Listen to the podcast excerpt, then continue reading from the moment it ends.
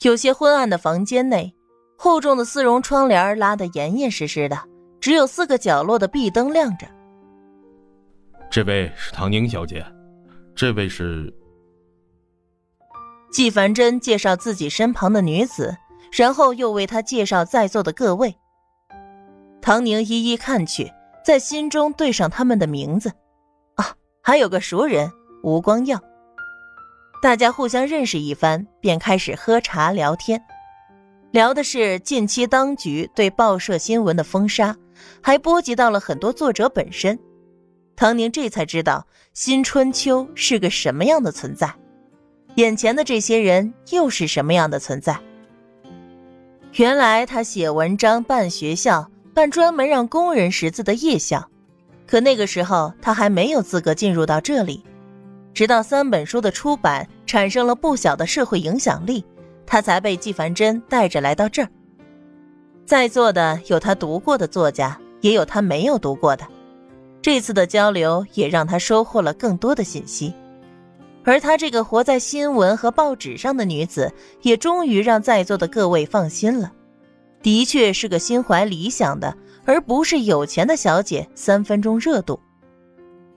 随着局势越来越紧张，唐宁也另外取了笔名。他表现的并不激进，而是开始利用手中的钱做生意，买通当局，得到更多的消息，来赚更多的钱。当局腐败到了令人发指的地步。只要钱到位，可以办任何事。赚的钱一部分投入到唐氏教育基金会，更多的则是花在了营救被当局陷害追捕的仁人志士上。期间，他断断续续的听到了程玉芬的消息。听说程玉芬把租的房子卖掉，张卫民和原房东得罪不了买房子的人，就都在找他。她被那个男人藏在了乡下，还怀了那男人的孩子。只是趁着她生孩子的空档，那男人一家子弄走了她的钱，他逼不得已求着人往金南送信儿。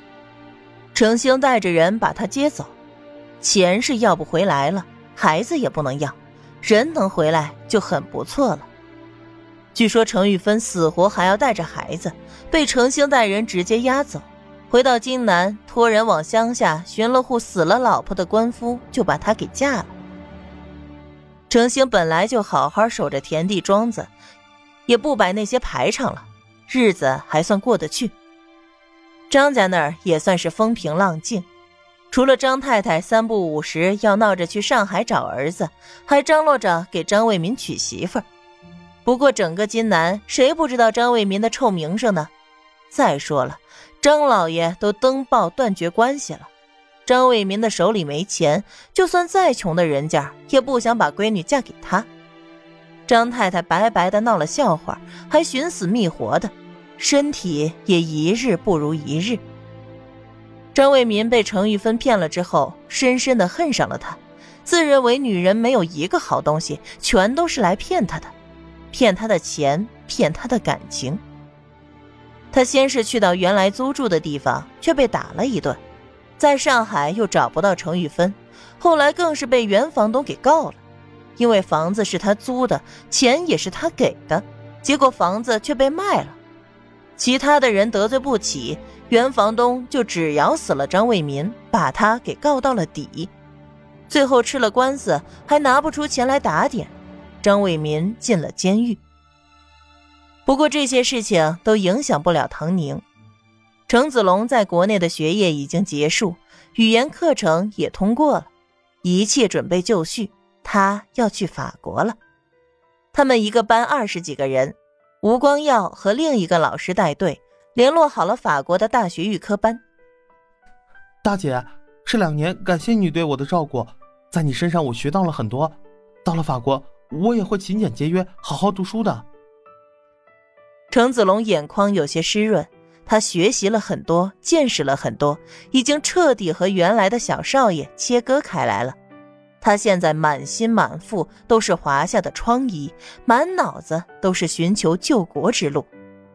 嗯，大姐相信你，从自己做起，不但要照顾好自己，也要和同学、老师互相帮助。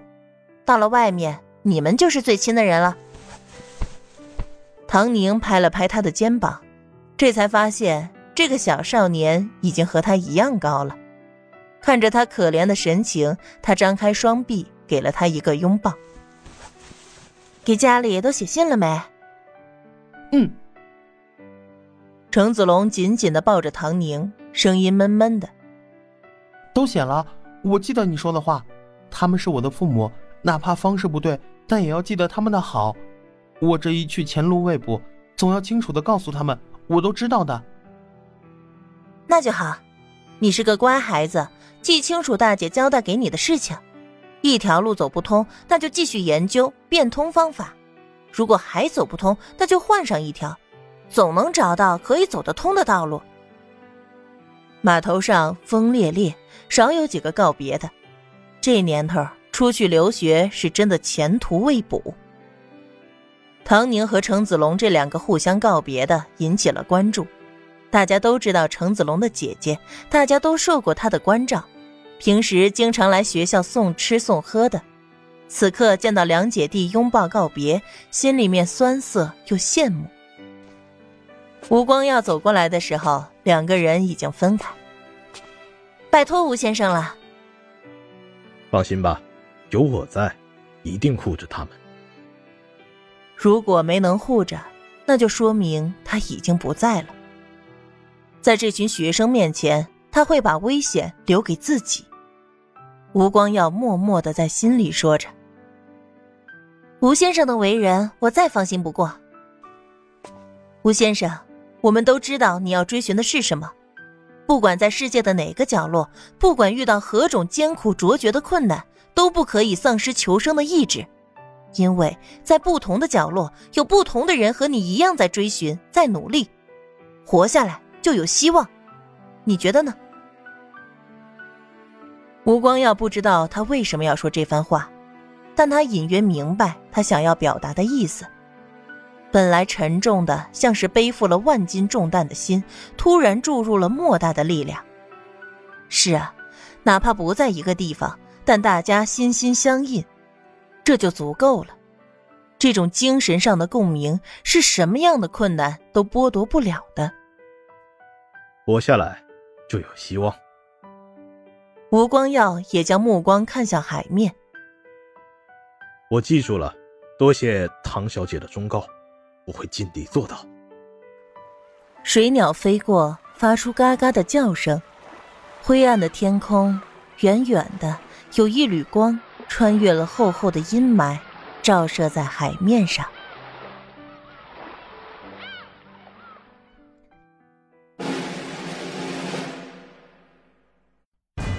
感谢大家的收听，本书到这里就要暂时和大家说再见了，因为作者身体原因，暂时无法更新。但是唐宁的故事仍在继续，让我们共同期待唐宁的回归吧。